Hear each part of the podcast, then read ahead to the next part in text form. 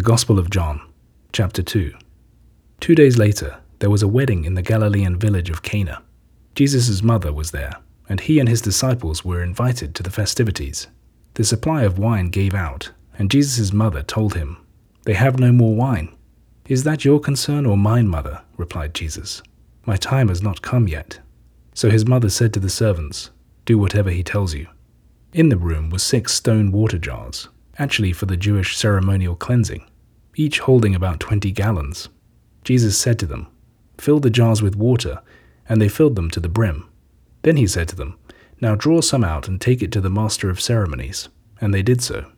When this man tasted the water, which had now become wine, without knowing where it came from, although the servants who had drawn the water knew, he called out to the bridegroom and said to him, Everybody I know puts his good wine on first and then, when men have had plenty to drink, he brings out the poor stuff. But you have kept back your good wine till now. Jesus gave this, the first of his signs, at Cana in Galilee. So he showed his glory, and his disciples believed in him. After this incident, Jesus, accompanied by his mother, his brothers, and his disciples, went down to Capernaum and stayed there a few days. The Jewish Passover was approaching, and Jesus made the journey up to Jerusalem. In the temple precincts, he discovered cattle and sheep dealers and dove sellers, as well as money changers sitting at their tables. So he made a whip out of cords and drove the whole lot of them, sheep and cattle as well, out of the temple. He sent the coins of the money changers flying and turned their tables upside down.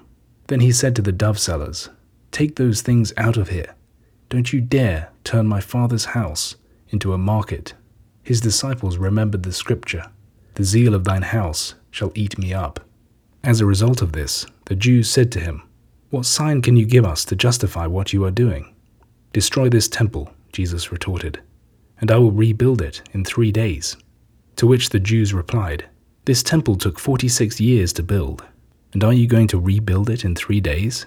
He was, in fact, speaking about the temple of his own body. And when he was raised from the dead, the disciples remembered what he had said to them, and that made them believe both the scripture and the words that Jesus had spoken. While he was in Jerusalem at Passover time, during the festivities, many believed in him as they saw the signs that he gave.